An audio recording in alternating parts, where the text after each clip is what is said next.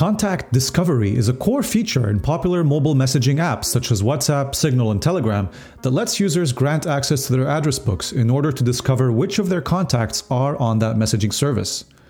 While contact discovery is critical for WhatsApp, Signal, and Telegram and other apps to function properly, privacy concerns arise with the current methods and implementations of this feature, potentially resulting in the exposure of a range of sensitive information about users and their social circle.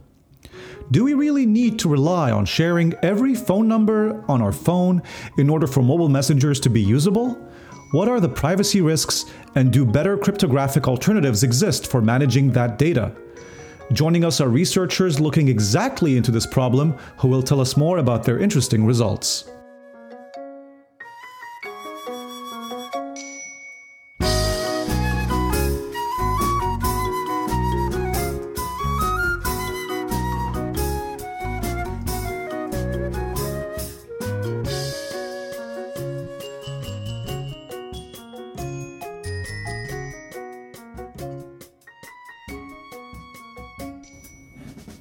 Christoph Hagen is a multidisciplinary researcher, engineer, and programmer.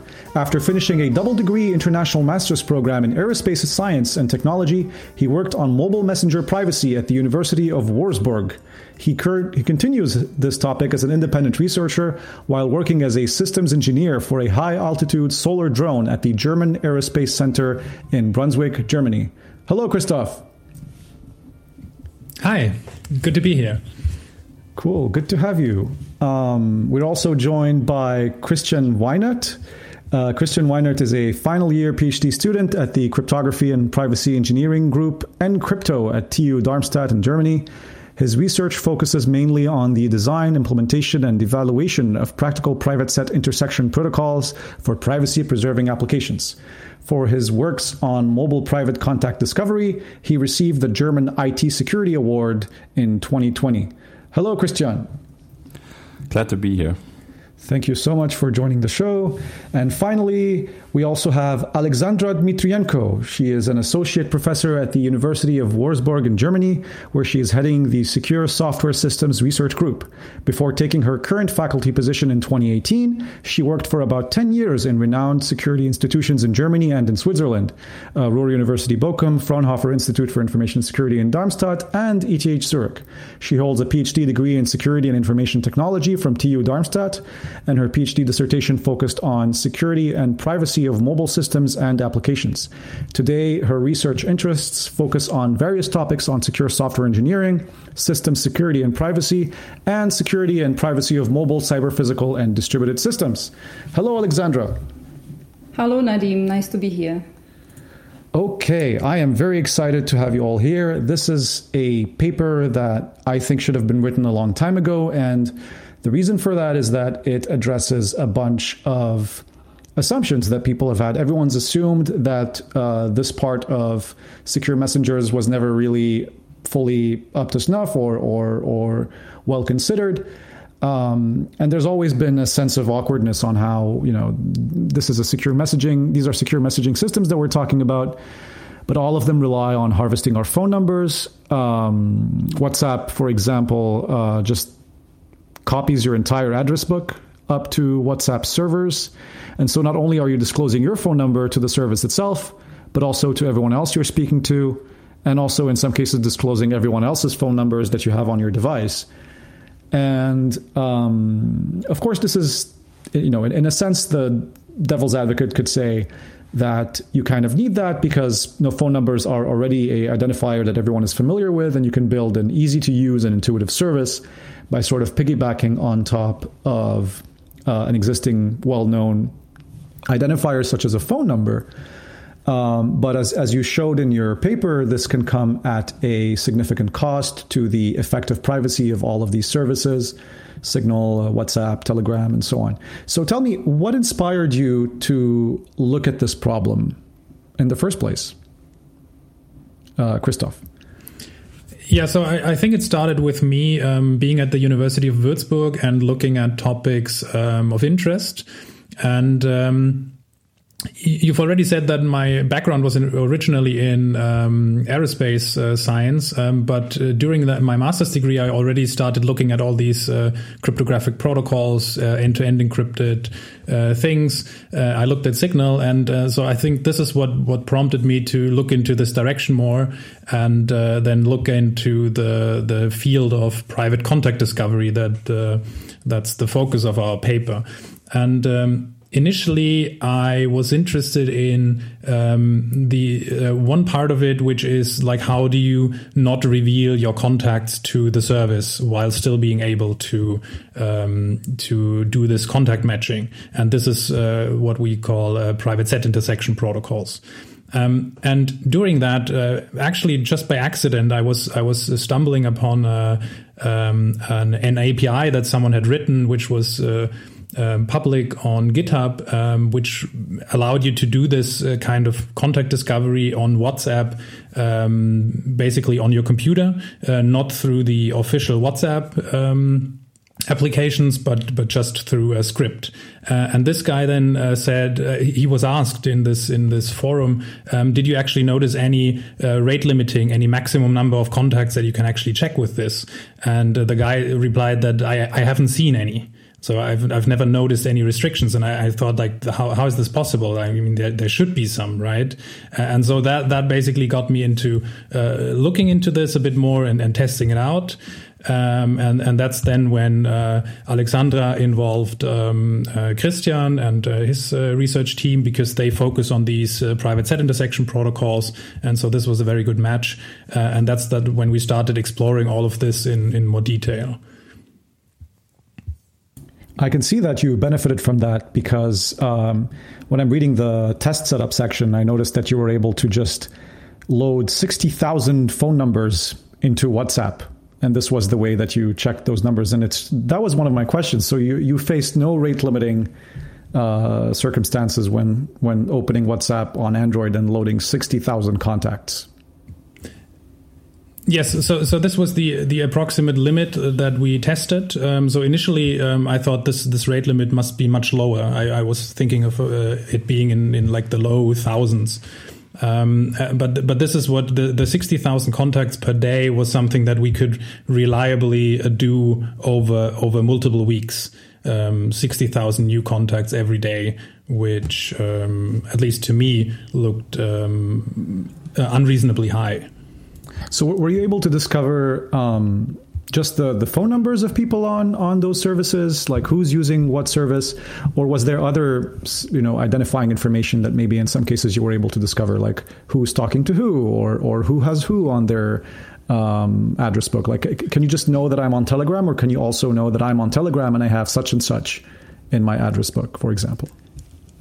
Um, so um, if we're talking about so in general, um, the the one thing that's always visi- visible uh, with these um, um, contact discovery protocols is is that you're registered with the service because that's its main functionality, right? It's it's supposed to show you that that you're registered if you're in my contacts. Um, and then what kind of information is being exposed um, about each user depends heavily on on the service. Uh, Signal, for example, uh, barely exposes any information about uh, the registered users that you can actually get from this contact discovery requests.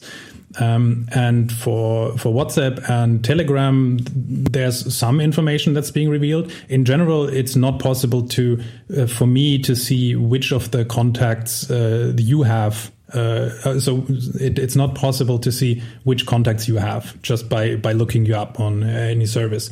But what I can discover is uh, anything that you make public on this uh, on this service. So for WhatsApp, that includes a public profile picture. It includes um, this about text, uh, depending on your privacy settings, of course. And on Telegram, there's actually um, a lot more information available about you. There's uh, it, there's not just one profile picture, but actually um, up to a hundred. And uh, then there's also this metadata, things like uh, groups we have in common, um, and uh, some other um, not not as important things. Maybe we, we don't go into too much detail here.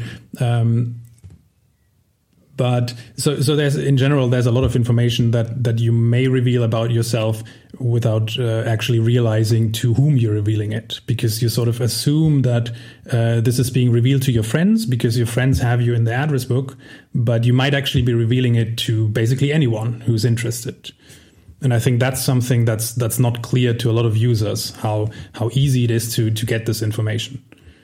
Well, in the case of Telegram, you've mentioned that you're also able to retrieve information about phone numbers that are not registered with Telegram. So, what did you mean by that? So that's um, that's uh, that was especially surprising because um, there's there's a, a, specific feature that's called the importer count, and uh, for for users that are registered, this just returns zero. But for, for any phone number that you have in your address book that's not registered with Telegram, this uh, can give you um, the number of Telegram users that have this specific number in the address books. Um, and this is this is being used um, to basically show who of your friends would benefit from registering with Telegram because they have a lot of uh, um, people also on Telegram. But what it actually does uh, in, in, our case for an attacker is that it shows you that this is a number that's probably actively used because a lot of people have it in their contacts and a lot of people um, uh, are registered with Telegram that uh, that connect to this number. And what we've seen is that if you take these numbers that have a non-zero importer count on Telegram, that they're actually very likely to, for example, be registered on WhatsApp because they're just li- more likely to be uh, actively used phone numbers. Um, so can I can I see who has that phone number in their address book, or do I just see that this phone number appears in, in twenty address books? Uh, you only see um, how many people have it in the address books. Oh, okay, all right. Um, okay, so you do you do mention in the paper, and maybe I should be asking someone else this question, um, that you you do mention that it's impossible to fully solve this problem. So this is this is something that you admit, and so this is a difficult problem to solve. It's it's not exactly the case that you know uh, Signal and WhatsApp and, and Telegram are just being overly negligent all the time. Um, but there are some potential sort of mitigations that are applied by these uh, tools. So WhatsApp is very close source and also uploads your entire address book, just copy pastes it into Facebook servers, which has many problems uh, in its own right. Um, but you mentioned that Signal, according to the source code, uses something called leaky bucket, leaky bucket as a mitigation uh, strategy. So, what is Leaky Bucket? How does that work, and what does it try to uh, do? Uh, Alexandra. So, Leaky Bucket is a concept which helps to dynamically define uh, rate limits. Uh, rate limits are, in first place, uh, needed to mitigate the crawling attacks. And the leaky bucket uh, makes the rate limit more dynamic. So it is not, for example, a 60 thousand users per day, but you can define certain uh, amount and then. Um, uh, whenever the crawling happens, then uh, the leaky bucket is going to uh, get smaller, so to say. So if you imagine kind of bucket which is filled with uh, with numbers, when you do crawling, you so to say empty that, and when you stop crawling, then over the time it is going to be full again, and this helps to to know to have a more effective um, uh, rate limiting um, uh, strategy because fixed uh, uh fixed restrictions uh, they are less flexible and they may um, cause of course false positives and by that it, they can affect user um, usability aspects. And this leaky bucket concept uh, helps to make it you know more dynamic and allow in certain cases yeah, enforce stricter uh, limits without uh, having negative usability effects. So, aside from the leaky bucket approach, were you able to find any similarly sort of like, uh, I don't want to say complex necessarily, but like well specified, well reasoned approach uh, with WhatsApp or with Telegram? Um, I see that with Telegram here, um, at least, you know, with WhatsApp, we, we don't we don't actually know what they're doing, do we? Like with Telegram, we know that there's some sort of rate limiting, but with WhatsApp, it seems that the picture remained a bit opaque, right? Um, so here's here's another question though. So I remember that early in the in the days of Signal, they used something called Bloom filters, uh, and there's an optimization on that recently um, um, called Cuckoo filters, and this is basically a way to uh, do this kind of hashing that um, allows you to query a, a, some kind of data structure for a number uh, without revealing the kind of numbers that are within that structure, and that could, um, in, some, in, some, cases, lend to false positives. I believe, if I'm remembering correctly. Um, but I think that that rate can be reduced significantly. Is there a reason why they're not using this? Um, and also, maybe maybe it doesn't work at all. Like maybe it's completely irrelevant to this use case generally, um, or maybe Christoph can. Maybe Christian can go yeah. ahead. Yes. Yeah. So uh, regarding Signal, they um, previously used this kind of um, hashing-based protocol for contact discovery, where they hash each phone number that is stored in the user's address book, then upload these hashes to the server. The server hashes every entry in the user database and then compares these hash values. And for this, I think they uh, used a truncated SHA-1 hash. But as we also show in our paper, these hashing-based protocols are severely insecure for hiding phone numbers because we can show that any such hash value can be reversed basically on the fly um, by using different kind of techniques. So in our paper, we study um, large scale in-memory databases where you can basically look up uh, the hash of a phone number in like 0.1 millisecond. We study brute force attacks um, where our news results show that you can go through the entire mobile phone number space in 100 seconds. And we also study like optimized rainbow table constructions um, for uh, where attackers with consumer grade hardware can reverse these hashes.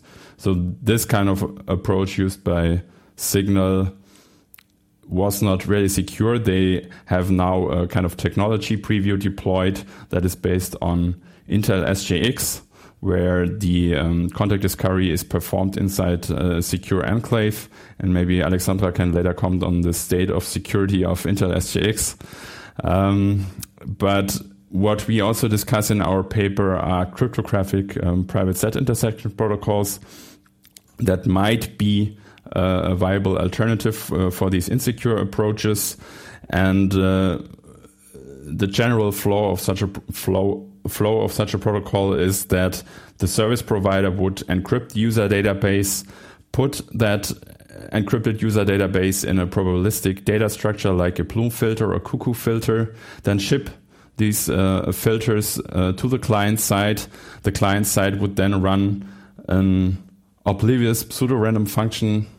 Um, so it's basically doing an interactive protocol with the service provider to receive encryptions of the um, address book entries and then compare uh, these uh, encryptions to what is stored in the Bloom or Cuckoo filter. However, there's the big uh, problem that if you consider services like WhatsApp that have over uh, a billion registered users, then even these uh, compressed Bloom or Cuckoo filters get so large that it's uh, kind of unreasonable to deploy at the moment. So we actually contacted Signal about uh, deploying private set intersection protocols. And uh, as we show in our paper, they currently have about 2.5 million mobile uh, numbers registered in the US. So if you restrict the user database just uh, to the US, then they have uh, such a cuckoo filter would have a size of about 8 to 10 megabytes. And we say that could be reasonable to deploy.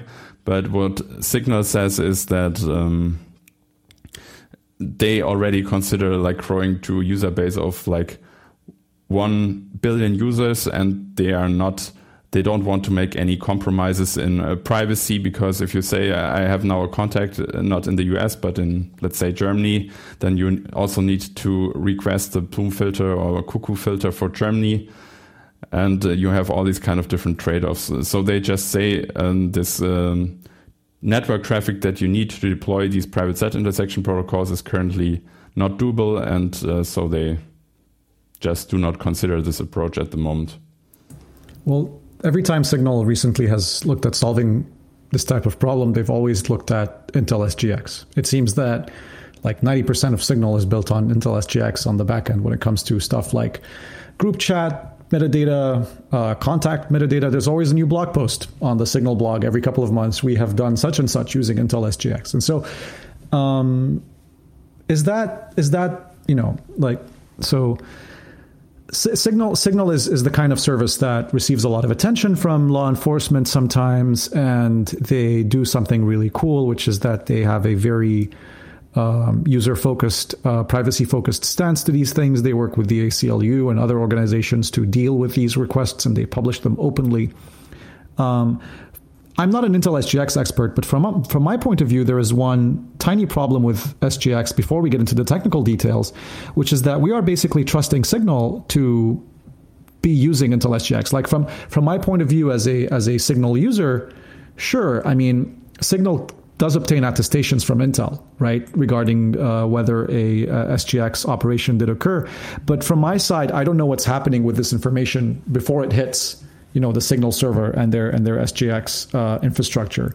And so I'm trusting them to be like just directly throwing it at Intel SGX, and I don't know what's going on other than that with my data. But at the same time, just that that concern aside, which is a very simple and and you know not, not very technically um, uh, insightful concern, is it in your view, a wise thing to do? Is, is that a scalable, a, a good long term solution to base so many aspects of a services privacy on Intel SGX, that, that one single technology. I think, Alexandra, you mentioned that you have done some research in that, in that area. Uh, that's true. Um, generally, that's right, that um, putting you know, security properties on piece of hardware such as Intel SGX extensions um, is not well received uh, in research community as well because um, uh, we have to trust uh, someone to basically not only implement it properly but also provide um, public key infrastructure. So Intel SGX uh, doesn't uh, provide security guarantees as such, but it relies on certain external uh, aspects. For example, uh, to make sure that entity communicates with Intel SGX with the code executed within Intel SGX, then uh, we need to prove it, and such a proof is typically constructed through uh, through uh, cryptographic signatures, and signatures can be verified uh, with the help of public key infrastructure. And this public key infrastructure is maintained in the same way as any other public key infrastructure, which is, for example, used in the internet. And we have seen a lot of problems uh, because, you know, uh, certification authorities which issue those certificates get compromised, and the same can happen with you know with uh, authorities managing uh, certificates for Intel uh, SGX infrastructure. But um, I think the concerns you were talking about that you can't really uh, guarantee that information is not, so to say, um, used by any way until it reaches uh, SGX environment. I think here you could eventually, with technological uh, um, advances which we currently have, you could actually make sure that it is the case. So you can provide guarantees that the code reaches encrypted in encrypted form, your data reach Intel SGX, and then you can get statement that uh, your data never leave SGX and uh, you know uh, they are properly handled. So as the user, or maybe not the user because the user doesn't have a competence, but um, like the application of the user can make sure that this is executed as uh, as supposed to be executed and also get uh, cryptographic guarantees. however, another problem with Intel SGX or any other technology is that um, as any technology developed, it relies on certain assumptions. And the assumptions which are done for, for this technology, one of them is uh, absence of side channels because uh, side channels were believed uh, to hard to they were believed to be difficult to um, you know execute in practice However, as we showed in our research, many other groups also showed that, that this is not the case. Those attacks are low cost, okay, they require a certain level of technical expertise, but they are available to touchy uh, attackers with low budget. And uh, if we have high value targets such as um, you know uh, enclave which executes uh, contact discovery of uh, messaging app handling billions of users uh, there will be too uh, many very motivated attackers to break it. And this is a problem and at the moment this is not really a solved problem.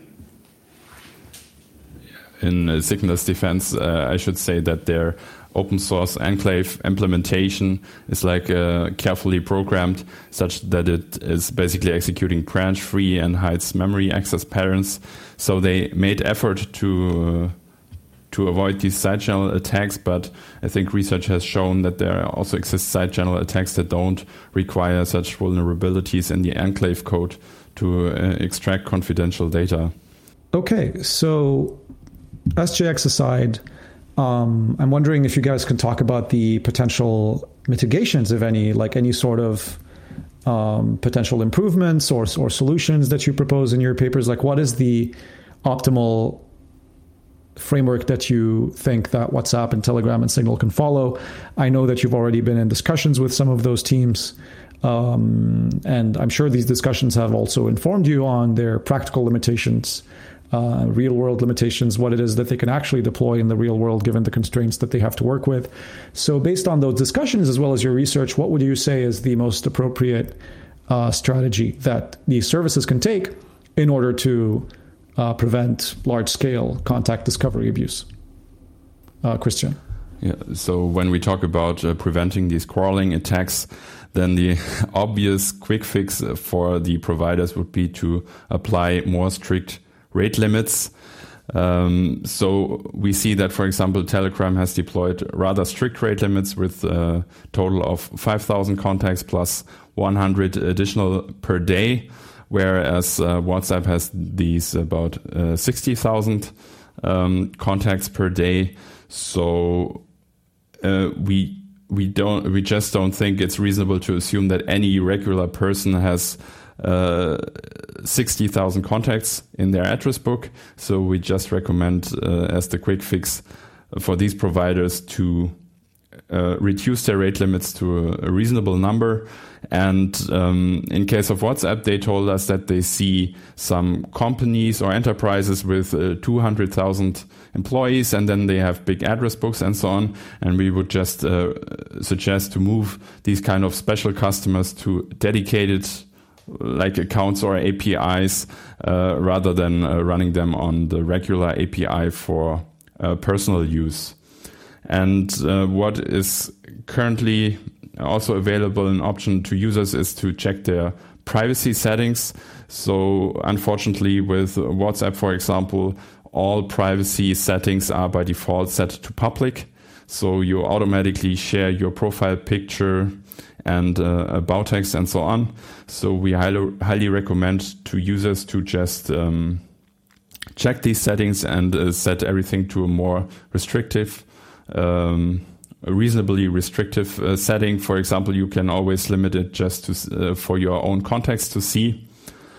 And um, regarding the problem that your entire social graph is revealed to the service providers, um, when uploading the address book, we would um, recommend the operating system providers like uh, Apple and Google to um, basically provide an extension for the address book applications such that you can set certain contacts to private and then don't expose these private contacts to messaging applications. So, for example, when you add a doctor or a lawyer or something like that in your address book, you just uh, uh, click the checkmark private, and then um, when you grant the uh, messaging app access to that address book, it's just not exposed. But that, of course, would require the uh, operating system vendors to deploy such changes, and we uh, we try to reach uh, people at Apple and Google, but so far have not uh, received any kind of um, positive response in that regard. That last idea is a great idea. I think that that's an idea that could very much work. Um, Apple, in particular, is very into this stuff. They always implement this sort of privacy stuff. And also, when you ask, when WhatsApp or whatever application on, iOS asks for access to your photos these days, if you're using the latest version of iOS, you actually can specify, I think, which photos to give it access to or which albums to give it access to. So it's not like they haven't considered this for photos, so I don't see why they wouldn't consider it for contacts. I think. Uh, Apple likes to piss off Facebook a lot, and uh, they've they've they've done that uh, in ways that are more you know complex to implement. So um, um, God bless yeah. them. And, and uh, can, I think I think that they can also do that here. Yeah, and you can also do this uh, like very nicely if you if you uh, enable this for whole contact groups. So if you have uh, you manage your contacts in groups, so you have your groups doctors and lawyers. So I don't know, I have, don't have any lawyer, but um, if you can mark just entire groups as private, then this would be like a very effective uh, measure so if anyone from Apple is listening, then please consider implementing this feature. Yeah, they should. That would be a really cool feature. Not only that, it's like in line with the user experience. It's in line with the way that other permissions work, and it's in line with all the stuff that they um, keep doing and to improve their OS. And also, it's also in line with pissing off Facebook, which is a shared common interest that Apple and I have. So I really, I really hope they do that. Uh, I, I, think that Christoph and Alexandra both wanted to say something. Uh, Alexandra, go ahead. I just wanted to add that additional countermeasure, or not countermeasure, but additional method which could improve situation would be, for example, dedicated identifiers. So we could, uh, in parallel to phone numbers, one could also use dedicated identifiers, and uh, um, depending on the use case, that could be very helpful because. Uh, um, if we look at the news, we, we have seen that, uh, for example, uh, those privacy issues in messengers they can put in danger like uh, groups, for example, groups of protesters which coordinate their activities to go to demonstrations, etc. And uh, this this kind of category of people, they would really love to have a way to, you know, not to have any binding between the phone number and their account because if someone has information about the phone number, they always can map it to real identity, especially when we, we, we talk about uh, attackers such as, uh, you know, state level attacker. They always can find this information, and that would be definitely a useful extension, could be considered by uh, message messengers and service providers. So that brings me to another question I want to ask, but first, maybe Christoph had something to say.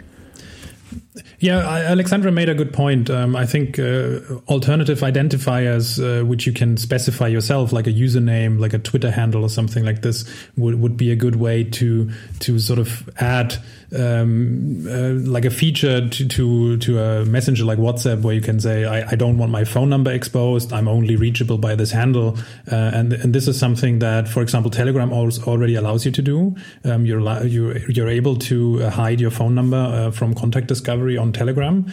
Um, and Signal has hinted at uh, allowing these alternative identifiers in the future, but uh, so far I haven't seen any information on when this is going to happen. Um, but this is also definitely something that can help a little bit. Um, but it also, as you've said at the beginning of uh, of this episode, uh, phone numbers are used for a good reason because because it's basically a social graph that you have on your phone, and uh, and then if you have alternative identifiers that you you need to know to talk to someone, that sort of defeats the purpose of uh, contact discovery in in general because then it's not automatic. You have to know something, some pre-shared knowledge before. So, th- so this is just something that can make the situation a little bit better for some people that uh, like have a certain risk associated with uh, them being exposed. Um, but in, in general, the the problem of uh, rate limiting uh, these contact discovery APIs is is very complex um, because you have you, you basically have two competing uh, problems. You have uh, one thing, uh, one privacy issue where you don't want to expose uh, the, your contacts to the server. And on the other hand, you have the problem that you don't want other people to find you easily, uh, to, to easily find millions of, of users. And, and those two goals uh, somewhat contradict each other because uh, if you if you want to hide your contacts from the the server, then of course the server also can't see if you regularly change your contacts in a significant uh, way. You, you, need some sort of metadata to figure out is, this a regular user or is this an attacker who's abusing this uh, this API. And, and somewhere there needs to be a trade off between how much metadata do I collect about a user to see if he's uh, like benign or, or an attacker, and, and, and also to uh, still not collect uh, an extensive amount of metadata. If you if you look at um, uh, WhatsApp and Telegram, they have the the contacts of all of the users on their server, so they can look at those and see is there any irregular uh, activity uh, Signal doesn't have this feature because they don't have the data, and so this limits them in the the amount of protection they can provide against these uh, enumeration attacks. And this is like a this, this makes it a really complex problem because you're trading one privacy feature against another. And I think what we really need uh, from a scientific perspective is is some way to combine these two things cleverly together to to reach something that is that is uh, better in, in both ways. So that is very insightful. I mean, uh, it's also true uh, that phone numbers are indeed used for a reason. Um, but phone numbers, we, we can agree they, they kind of suck, right? Like, first of all, there's the entropy problem. Um, there's not a lot of phone numbers out there compared to other things like usernames or email addresses, which could be more more plentiful uh, theoretically. Um, but uh, you know, it's been so hard to convince all of those services to move away from phone numbers. Um, and also, you know, phone numbers. Uh, if we move away from phone numbers, like is, is, is, a Twitter handle, for example, a good or an email address, are these good things to move away to? Because phone numbers, one of the reasons why they are so terrible is because we, um, uh, like, uh, someone can use an IMSI catcher to basically. Uh, intercept a, uh, a, a uh, like account reset SMS, right? And then they own my phone number. The government can be assumed to have access to phone numbers fairly easily. You know, the the the entire technology protecting GSM is not particularly advanced, and the entire phone number architecture is fairly centralized and easy to manipulate, regardless of its centralization, uh, even. But you know, if we switch to Twitter usernames, then Twitter.com can can act as the phone company. Essentially, it's just it's even more centralized and even potentially easier to manipulate from the inside, even if not from the outside. Um, so, why has it been so hard to move away from phone numbers? Should we move away from phone numbers? And if so, what, what is the best candidate, do you think, from phone, to move to from phone numbers?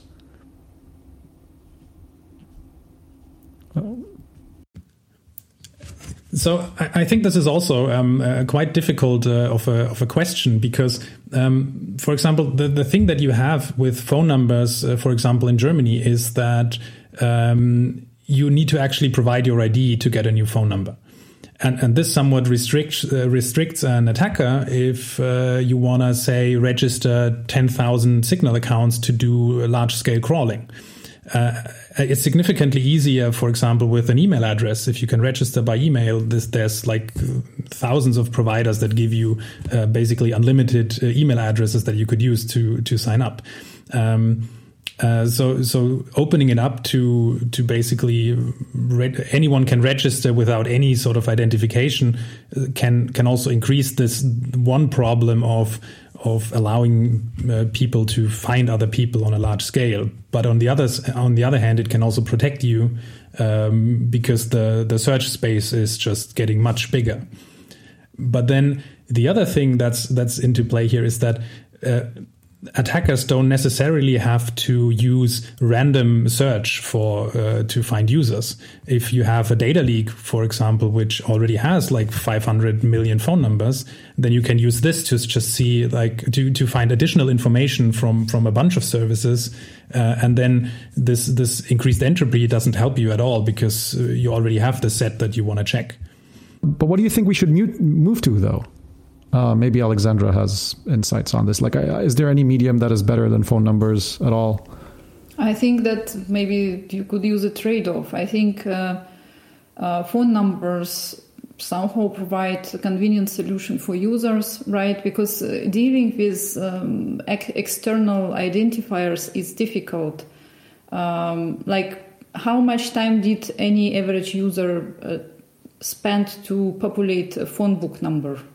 Like a lot, right? And if we lose our phone and didn't copy it somehow, it is a nightmare to restore it.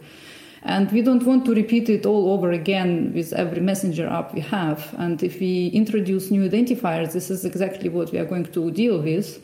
So I think maybe the, the most reasonable approach is to have a trade off and say that, like, for uh, they must be available as um, you know special feature. You can say i don't want to be discovered uh, over the phone numbers. I want to only use identifiers. And then if you have higher privacy requirements that then it would be available feature for you. Uh, otherwise now you would just try to go to i don't know probably you would go to another messenger platform. Mm-hmm. um, okay. And uh, i guess the last question just to um, play devil's advocate is it really that bad? You know like if uh, what, what is the worst that can happen with with the research that you've shown? So i am able to know who's using signal discover some uh, information about um, whatsapp users and, and, see the profile photos of telegram users and so on. So what is the worst case scenario? What's the worst thing that can happen? Even if these um, services had no rate limiting and you could see all the phone numbers of people on signal so, uh, what is the impact of, of stuff like this, and why do we need to care about this stuff? So uh, that's a very good question, and it's it's it's one that's asked in in, in a lot of other uh, privacy aspects as well, right? It's like, what do we have to lose by providing this information? And um, I think the the best uh, case that I can come up with is something that we also uh, write in our paper. Um, the the thing that you can find uh, millions of WhatsApp users in itself may not be problematic, but it's becoming very problematic if you can combine it with uh, some some other attack. There was, for example, a, a WhatsApp security uh, um, issue where you could uh, basically access all the contents of uh, of uh, people's phones by simply calling them and then exploiting this this security leak. And if you can combine these two methods, finding millions of users and then using a very simple exploit to take over all of their phones, then it becomes a very large scale problem. And, and then for me, that's basically the, the biggest reason um, to, to care about these things. Well, can't I just assume that someone is on WhatsApp, basically? I mean, given, given how many people use WhatsApp. And also, like, uh, the most popular attack vectors on WhatsApp are actually attack vectors that work on both platforms because they exploit the common. Um, code shared between iOS and Android for WhatsApp, which tends to be the voice over IP library, which has been popped as part of uh, advanced uh, persistent threat, uh, um, you know, zero days, maybe like five or 10 times. Um, so are you like, maybe in the case of Telegram or the case of Signal, you are learning something new, but in the case of WhatsApp, are you really well, well, of course, you can argue about this uh, specific example, but this, this is just one of the examples that that you can come up with, um, which uh, could be problematic. Um, the, the, you could also use the, this information, uh, like who is on WhatsApp, uh, to basically figure out what are actively used phone numbers. You can use them for for spamming. You can combine the information that you get from WhatsApp and all and all the other messengers um, uh, with other data that you get from other sources, uh, and then basically do social engineering attacks and stuff like this. So uh, and uh, that doesn't even and and then you also have all of these problems that relate to you know uh, for example this uh, this thing that we uh, found about the Hong Kong protesters that were uh, identified using Telegram because they participated in a Telegram group. Um, so so you can construct a lot of examples that would be problematic. And if I can maybe turn this question around, is that like why why should we uh, um, allow um, these these sort of problems if they could be prevented? You know, it's like um, so. So this is the maybe uh, also important question to ask in this context. Indeed, I strongly agree with you. Uh, so, uh, thank you guys so much for uh, jumping on the show. I try to keep episodes to a 40 minute limit. I think we're bit past that now. Um, so uh, Christian Weinert, uh, Christoph Hagen, Alexandra Dmitrienko, thank you so much for your time, for working on this excellent paper published at the NDSS Symposium, Network and Distributed Systems Security Symposium 2021. All the numbers are us. Haha, I get it. It's a, it's a, it's a nerdy meme joke um, large scale abuse of contact discovery in mobile messengers. Uh, we didn't have all the authors on the show because having five authors would make for a pretty crowded show. That would be impossible to manage, but they are Christoph Hagen, Christian Weinert, Christoph Sendner, Sendner, Alexandra Dmitrienko, and Thomas Schneider. Uh, thank you so much for coming on the show. And uh, anything to say before we sign off? I guess uh, also thanks from our side for having us. Uh, it was, uh, I think, very interesting for all of us to be here, and uh, I hope to listen to our episode and future ones uh, soon. Also, from my side, thank you, Nadim. It was nice meeting you. A nice conversation. I, I'm eventually very much impressed by how much knowledge you have about you know technologies, and uh, maybe next time we invite you to write the next paper. That's nice of you to say. Thanks. Yeah. So uh, we are always glad to kind of raise awareness for the privacy issues that uh, exist in current mobile messengers and think there are many more problems that need to be investigated and mitigated at some point. So we're looking forward what the future brings. And I'm looking forward to what the future brings by looking forward to the next episode of Cryptography FM. Maybe it'll be you who's on the show talking about your latest paper or cool project or interesting software. Um, if you want to talk about anything you think is cool, please send us an email and come on the show. Uh, we're always ready to talk about interesting and um, exciting new cryptography research, projects, and more. But whether you're a listener or an active participant, I hope to see you again next time on Cryptography FM.